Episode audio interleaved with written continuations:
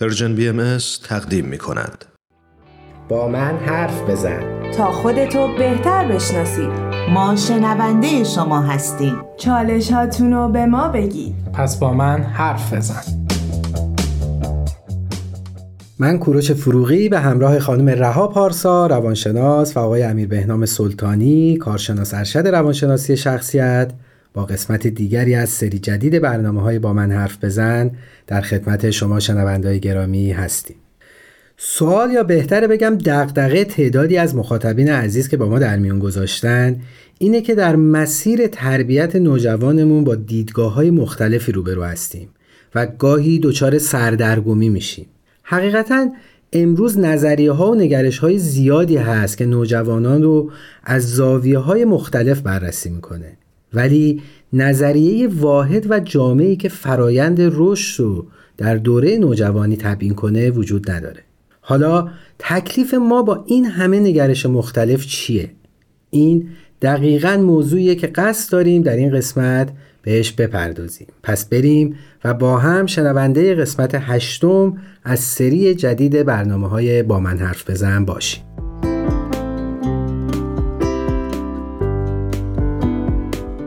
عرض ادب و احترام دارم خدمت شنوندگان عزیز. خیلی خوشحالم که با یک قسمت دیگه از برنامه با من حرف بزن در خدمتتون هستیم. درود خدمت همه شنوندگان. خیلی خوشحالیم که در کنارتون هستیم، مخصوصا والدین عزیز. موضوع امروزمون در رابطه با یه نگاه متفاوت به نوجوانه. ما تا برنامه امروز خیلی نگاه دیگه نسبت به نوجوان داشتیم. شاید همین نگاه‌های نورمال و معمولی هستش که توی کتابا، اکثر کتابا نوشته شده، ولی امروز می‌خوایم کلاً نگاهمون رو یه تفاوتی بهش بدیم. اگه بخوایم نظر تاریخی بررسی راجع به دیدگاه آدم‌ها، دانشمندان، فلاسفه، روانشناسا راجع به نوجوان بکنیم، دیدگاه‌های عجیب و متفاوتی وجود داره.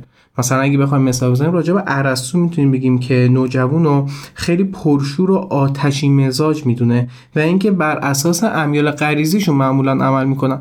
یا اگه بخوام راجع به یه روانشناس معروف به نام استنلی هال صحبت بکنیم، میگه نوجوانی یه دوران طوفان و تنش شدیده، در این حال نوجوان خیلی توانایی‌های فوق‌العاده از نظر جسمانی و عقلانی و عاطفی هم داره. حتی یه سری نظریه‌پرداز روانکاو گفتن دوره نوجوانی دوره پر از اختلاله، یعنی نوجوان عملاً اختلال داره و اون مشکلات باعث میشه که این شکلی رفتار بکنه. ولی توی دنیای امروز کاملا نگاه به نوجوان متفاوت شده. البته هنوز داریم کسایی که راجع به نوجوان همین فکرها یا شبیه به این افکار رو دارن، ولی واقعیت رو بخوایم بررسی بکنیم میخوایم یه جور دیگه‌ای به این نوجوان نگاه بکنیم.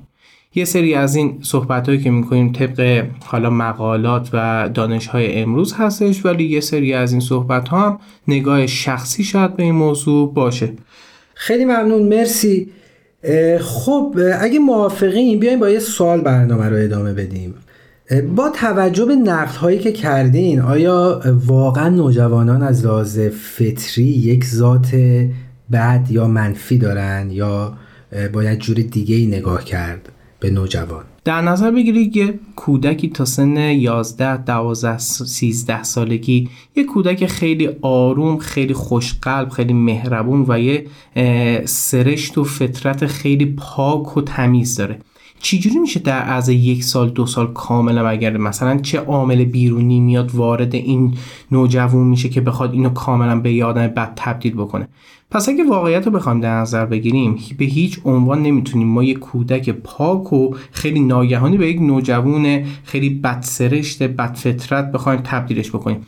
پس واقعیت قضیه اینه که نوجوان واقعا سرشت پاک و تمیزی داره، عین همون کودکه، فقط انگار یه سری تفاوت‌ها ایجاد شده. اینکه حالا بلوغی که واسه نوجوان صورت میگیره، هورمونایی که تغییر میکنه، یا یه سری انتظارات به خاطر حالا قد و هیکل نوجوان که از بزرگتر شده، جامعه ازش دارن، اینا باعث شده رفتارهای نوجوان یکم دچار تغییر بشه.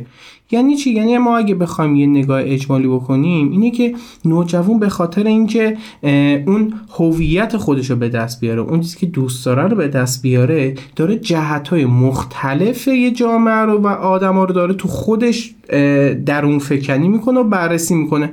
پس نمیتونیم بگیم یه نوجوان از نظر فطرت یا ذات میتونه خیلی آدم بدی باشه و این اتفاقات به خاطر عوامل بیرونی هستش که توی نوجوان تأثیر گذاشته. فکر میکنم که دقیقاً به خاطر همین تحول شخصیتی که توی نوجوان شکل میگیره اغلب آدما برداشت مثبتی نسبت به نوجوان نمیتونن داشته باشن. مثلا یه سری افراد این باور رو دارن که این سنو خیلی دوره پر از بحران و پر از سردرگمی میدونن، یا مثلا بعضی مواقع این نوع افکار خودش باعث میشه که الگوهای نامناسب رفتاری توی نوجوانا رواج پیدا کنه. توی این سن کلا نوجوان یه سری قدرت، مثلا قدرت استدلال، تفکر انتقادی پیدا میکنه که این دوره رو با دوره قبلی که کودکیه متمایزش میکنه. به خاطر همین، یعنی همون تحول شخصیتی که راجبش صحبت شد باعث میشه که شما خیلی این دوره رو دوره متفاوتی ببینید. یعنی نوجوان ما مدام دوست داره که کشف و شهود بکنه، دوست داره استقلالش رو پیدا بکنه و شما به عنوان بزرگسال باید این اجازه رو به نوجوان بدید، این فضا رو بهش بدید که بره دنبال اون چیزهایی که میخواد. مثلا من کیم؟ اصلا برای چی توی این دنیا اومدم؟ قراره توی این دنیا چی کار بکنم؟ همه این سوالایی که تو ذهنش میچرخه رو دوست داره بره دنبالش و جواباش رو پیدا بکنه، یا حالا از طریق والدینش یا بزرگسالی که باهاش در ارتباطه. حالا ما به عنوان کسی که مراقب اون بچه هستیم باید یه جهت خیلی درست بهش بدیم که توی مسیر درستی قرار بگیره، بتونه این جوابا رو پیدا بکنه. و همچنین اینم یادآور بشم که همراهش باشیم، یعنی به طور کامل براش مشخص نکنیم که تو باید این جهت رو بری یا این مسیر رو بری، یه جوری همراهیش بکنیم که به اون جهت مثبته برسه.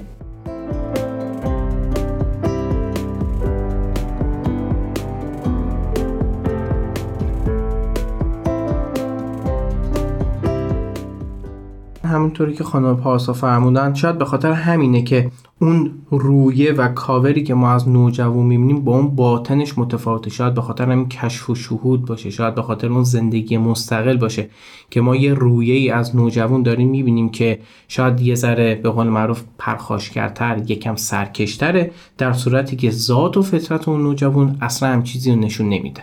مرسی. حالا چرا ما فقط داریم اون رویه منفی نوجوان رو میبینیم؟ یعنی به همون اندازه من فکر میکنم که نوجوان اگر رویه منفی داشته باشه، در این تحولاتی که شما دوتا عزیز اشاره کردین، میتونه تحولات مثبت هم داشته باشه دیگه. چرا جامعه و اطرافیان و معمولا همه این مثال هایی که شما زدین، حتی از بعضی فلاسفه و بعضی روانشناسا، چرا تمرکزشون روی اون روی منفی نوجوانه؟ دقیقاً آقای فروغی، دقیقاً برنامه امروز هم راجع به همین موضوع، راجع به اینکه چرا واقعیت همه آدما، حتی به قول شما روانشناسای بزرگی هم همچین چیزو دارن توی نوجوان میبینن. بله، ما دقیقاً میخوایم همین کارو انجام بدیم، یه نگاه متفاوت به این قضیه داشته باشیم. واقعیت اینکه رفتار یه نفر اون قابلیت سنجشو داره، یعنی از نظر علمی بخوان یه موضوع رو بررسی بکنن، رفتار رو بررسی میکنن که بگه نظریه واحد راجع به اون آدم، اون شخص یا اون محیطه برسن. پس معمولا فلاسفه و روانشناسا هم راهی ندارن جز اینکه اون رفتار رو بررسی و سنجش بکنن و نسبت بهش نظر بدن. ولی ما میخوام کلا رفتار رو بذاریم کنار، ببینیم اون درونه چه خبره، اون درونه چه اتفاقی داره میفته که نوجوان اون سرشت پاکر رو میخواد چجوری ازش استفاده بکنیم و ما حالا چه نقشی داریم تو اینکه اون سرشت پاکر رو بخوایم هدایت بکنیم واسه بهتر شدن جامعه. در اصل برداشت درست و صحیح از این دوران اینه که نوجوان یه کسیه که یه نیروی فوق‌العاده خاص، فوق‌العاده قوی داره که توش مثلا یه سری احساسات مثل حس عدالت‌خواهی توش خیلی دیده میشه، که دوست داره یاد بگیره همه چیزو، دوست داره دنیا رو کشف کنه، دوست داره تو ساختن یه دنیای بهتر کمک کنه. اما مثلا گاهی وقتا میبینیم که عموم، یعنی اکثر افراد، این دوره سنی رو دوره با خصیصه‌های نامناسب که مثلا بعضی اوقات نوجوان‌ها از خودشون نشون بدن، این این دوره رو میشناسن. حالا ما باید این موضوع رو در نظر بگیریم که منشأ این الگوهای رفتاری نامناسب چی هستش. اینه که مثلا نوجوان شدیداً تحت تاثیر رفتار بزرگسال داره قرار میگیره.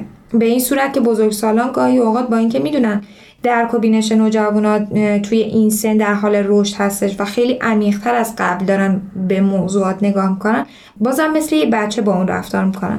و یه عامل مهم دیگه که نوجوان رو دچار سردرگمی میکنه و اکثر آدم ها فکر میکنن که این دوره دوره آشوب و سردرگمیه، اینه که بزرگسالا حرفشون با عملشون یکی نیست، چون اکثرا نوجوانا بزرگسالان رو الگوی خودشون قرار میدن.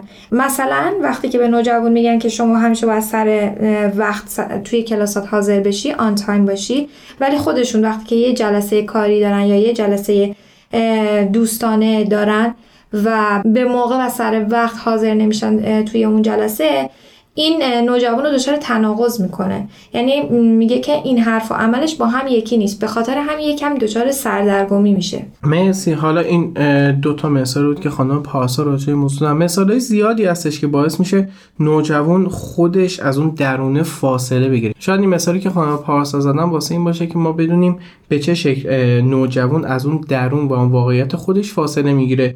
یکیش رفتارهای متناقض پدر مادر میتونه باشه. جامعه‌ای هستن که متأسفانه متاسفانه برچسب‌های منفی میزن و فکر میکنم اون برچسب‌های منفی چیزهای جذابتری هستش. به فرض به نوجوان میگن تو چقدر خوب بلد شدی مثلا بپیچونی، یا این این موضوع برچسب منفی که خیلی جذاب داره بهش زده میشه و اون نوجوان فکر میکنه این چه کار جذابیه که من میتونم از این به بعد انجام بدم.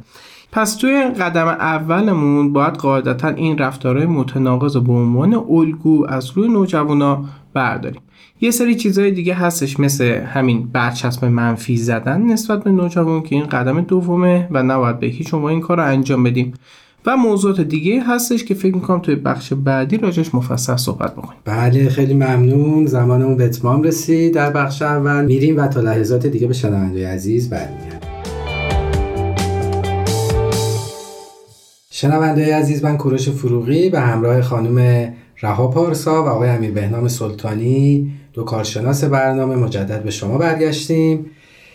در قسمت قبل یه مقداری راجع به نگرش‌های مختلف به نوجوانان و اینی که والدین و همراهان و اطرافیان چه کارهایی نباید بکنن و چه برچسبایی نباید بزنن صحبت کردیم. حالا اگر شما دو عزیز موافقین بیایم در این قسمت راجع به این صحبت بکنیم که خب حالا والدین و اطرافیان و کسانی که با نوجوانان سر و کار دارن چه کارهایی بکنن بهتره، چه رفتاری انجام بدن یا با نوجوانشان چه برخوردی داشته باشن تا نوجوان در اون دیدگاهی قرار بگیره که به نفعشه و هم به نفع خودشه، هم به نفع جامعهشه و هم به نفع آینده دنیا. مرسی. البته یه موضوعی رو من اضافه بکنم، ما توی بخش قبل راجع بهش صحبت کردیم که می‌خوایم نگاه متفاوت داشته باشیم و همون درون نوجوان هستش که می‌خوایم تمرکزمون رو روی اون درون نوجوان بذاریم، اون نیرویی که خیلی پاکه، خیلی درسته، خیلی عدالت‌خواه، خیلی تمیز، می‌خواد زندگی رو پیش ببره. پس ما به عنوان والدین یا مربی بچه‌ها یا الگوی اصلا اون نوجوان که میتونیم حتی بچه محل اون نوجوان باشیم، میتونیم این نیرو رو شروع بکنیم شناسایی کردن، تقویت کردنش. حالا به چه شکل میتونیم این کار رو انجام بدیم؟ یکی این که ببینیم اون انرژی نوجوان رو به چه شکل باید خرجش بکنیم. ببین ما منظور از انرژی صرفا انرژی فیزیکی نیستش که نوجوان چه شکلی بودو کدوم سمت بره، ما انرژی روانی رو بیشتر مد نظر داریم. انرژی روانی هم مثل انرژی فیزیکی یه مقدار خاصی داره که هر روز شما باید خرجش بکنی، بعدم با استراحت مغزی مثل خوابیدن این دوباره تمدید میشه، دوباره به اندازه برمیگره. این انرژی خیلی توی نوجوان زیاده، انرژی روانی مثل انرژی فیزیکی مثل انرژی فیزیکی دقیقاً. حالا این انرژی باید به طرز درست خرج بشه. چطوری باید خرج بشه؟ نباید تمرکزمون روی همون رفتارهای سرکش و پرخاشگرانه یا مخالف جهت یا لجبازانه نوجوان باشه. باید قاعدتا به سمت اون فطرت نوجوان با اون تمایلات نوجوان بریم. نوجوانی که شما میبینید مثلا داره خیلی لجبازانه میگه من خوشم نمیاد این کار رو انجام بدم و دوست ندارم انجام بدم، ببینید تو همون دوست ندارم انجام بدمه چه چیزی نهفته هستش، چی پیدا میکنید، علاقش به چیه و دوست داره تو اون لحظه چه کاری انجام بده. اون کار مفید انجام بده رو پیدا بکنید، روی اون تمرکز بکنید، انرژی روانی رو خرج اون بکنید. قطعا همه والدین یا کسایی که نوجوانشون رو میشناسن میدونن علاقه نوجوانشون یا تمایلشون به چه صفت نیکو یا چه کار خوبی هستش، اونو باید توی نوجوان شما پیدا بکنید. برچسب زدن به نوجوان توی این قضیه و هدایت کردن نوجوان به سمت اون مورد میتونه جهت زندگی نوجوان رو تغییر بده، سمت مثبت هم مثبت تغییر بده. مثلا در نظر بگیرید شما این نوجوانی دارید که خیلی مثلا حیوان دوسته، خیلی علاقه به طبیعت داره، حالا نمیاد راجع به این طبیعت یا این حیوان دوستی با شما صحبت بکنه، اون علاقهش یه صفت مثبته، میاد در جهت مثلا میگم لجبازی با والدین یا کسی دیگه میاد راجع به یه موضوع دیگه صحبت میکنه که دوست نداره. مثلا من دوست ندارم با دوستان برم بیرون، شما مهم نیست اون دوست نداره چه کاری انجام بده رو بررسی بکنید، مهم که ببینید دوست داره چه کاری انجام بده. حالا در نظر بگیرید شما میتونید که نوجوانتون دوست به حیونا کمک بکنه، پس جهت نوجوانتون این شکلی تغییر بدید. یعنی دوباره میگم انگار اون کاور روی نوجوان رو بزنید کنار، با اون درون نوجوانتون آشنا بشید. قطعا توش یه دونه دو تا نه صد تا صفت ویژه مثبت پیدا میکنید که میتونید توش پرورش بدید. شروع بکنید و این کارو انجام دادن. این میشه صرف انرژی مثبت، یعنی انرژی داره که درست داره خرج میشه، به موقع داره خرج میشه. یا مثلا دگرخواه بودن نوجوان، اکثر نوجوانا دگرخوان، اکثر نوجوانا تمایل دارن که با دیگران ارتباط بگیرن، به دیگران کمک بکنن، به یک کار مثبت در جهت دیگران انجام بدن. شاید بهتون میگم نود درصد به بالا این شکلی هستن. اینو تو نوجوان پیدا بکن، شروع بکن هدایت کردن نوجوانتون به سمت این که به دیگران کمک بکنه یا لذت این موضوع رو بخواد ببره.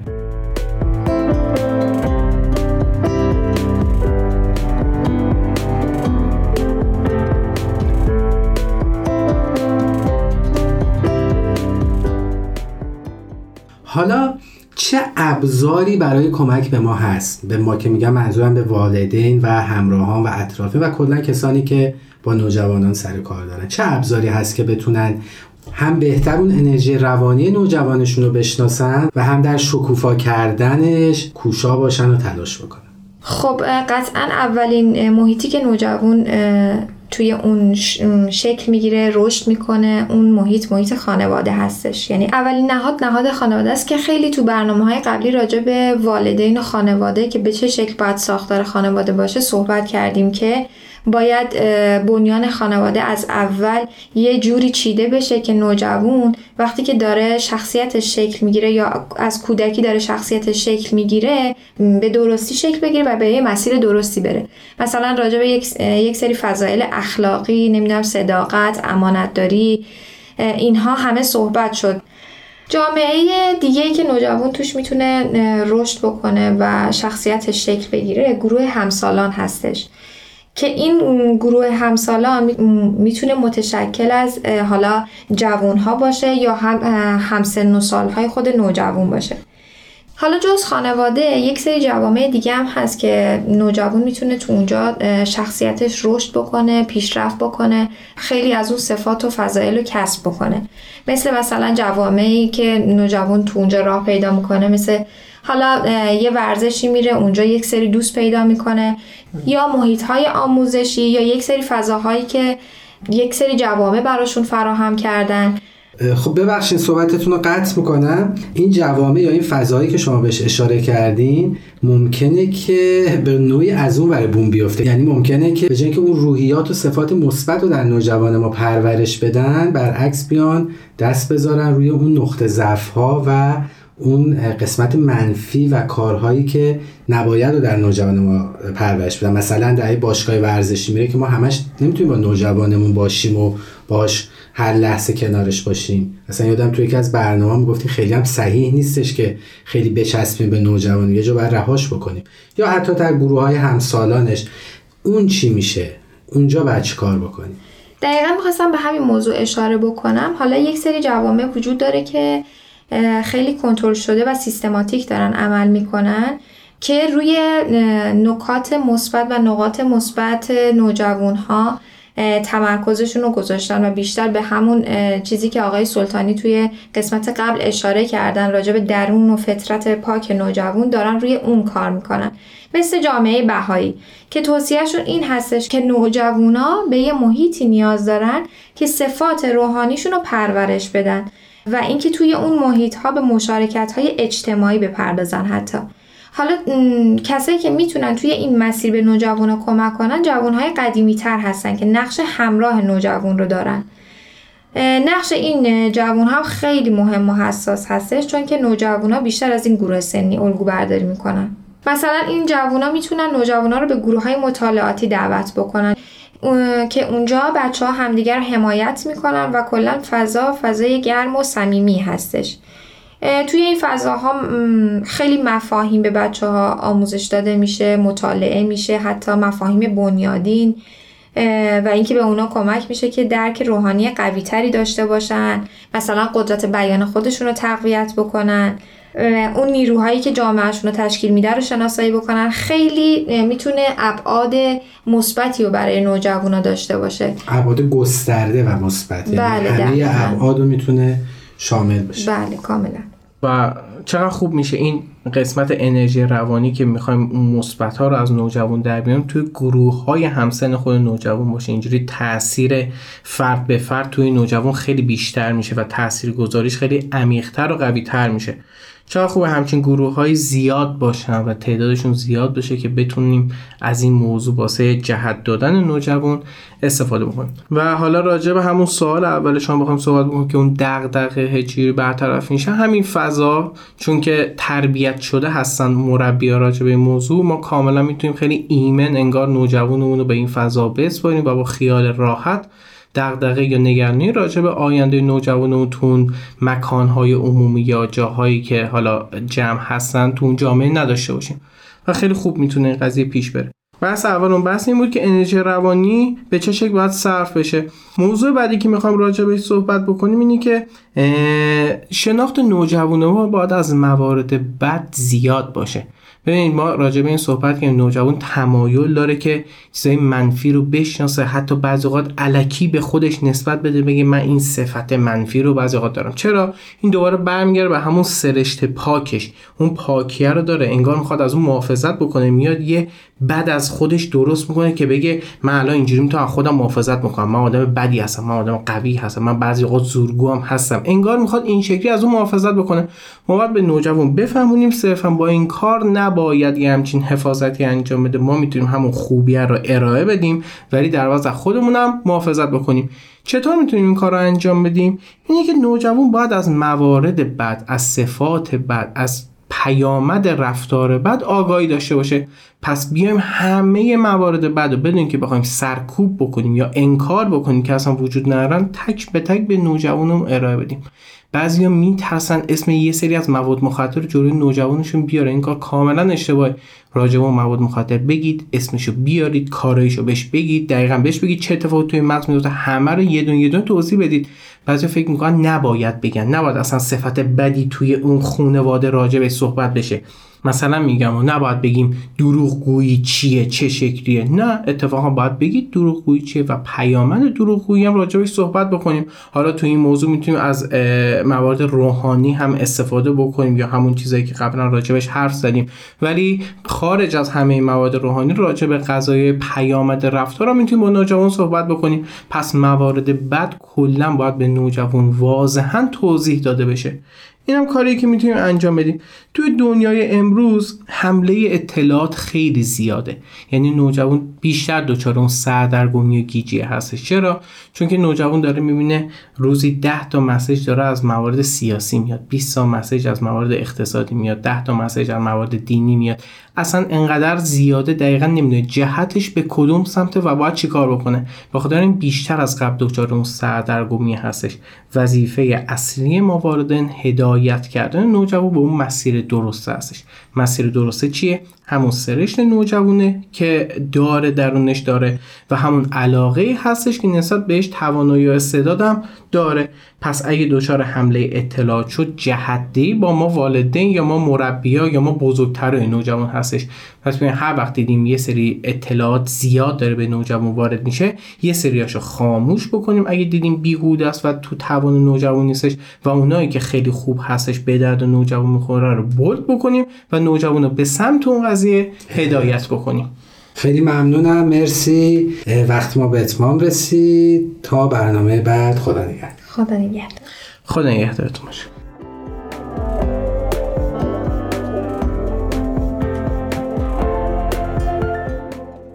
این قسمت هم به پایان رسید و ممنون که با یک قسمت دیگه از برنامه با من حرف بزن همراه ما بودید. عزیزان، تقاضا دارم اگر این قسمت و در کل این مجموعه برنامه براتون یادگیری هایی به همراه داره، اونو با دوستان و آشنایانتون هم به اشتراک بذارید و خودتون هم اگر سوال یا چالشی داشتین میتونین با ما در میون بذارین تا در اولین فرصت پاسخگو باشیم. راه‌های ارتباط با ما از طریق تمام پلتفرم‌های پرژن بی ام اس و همچنین شماره تلفن دو صفر یک دویست و چهل پانصد و شصت بیست و چهار چهارده. تلاش کنیم تا فردایی بهتر از دیروز بسازیم.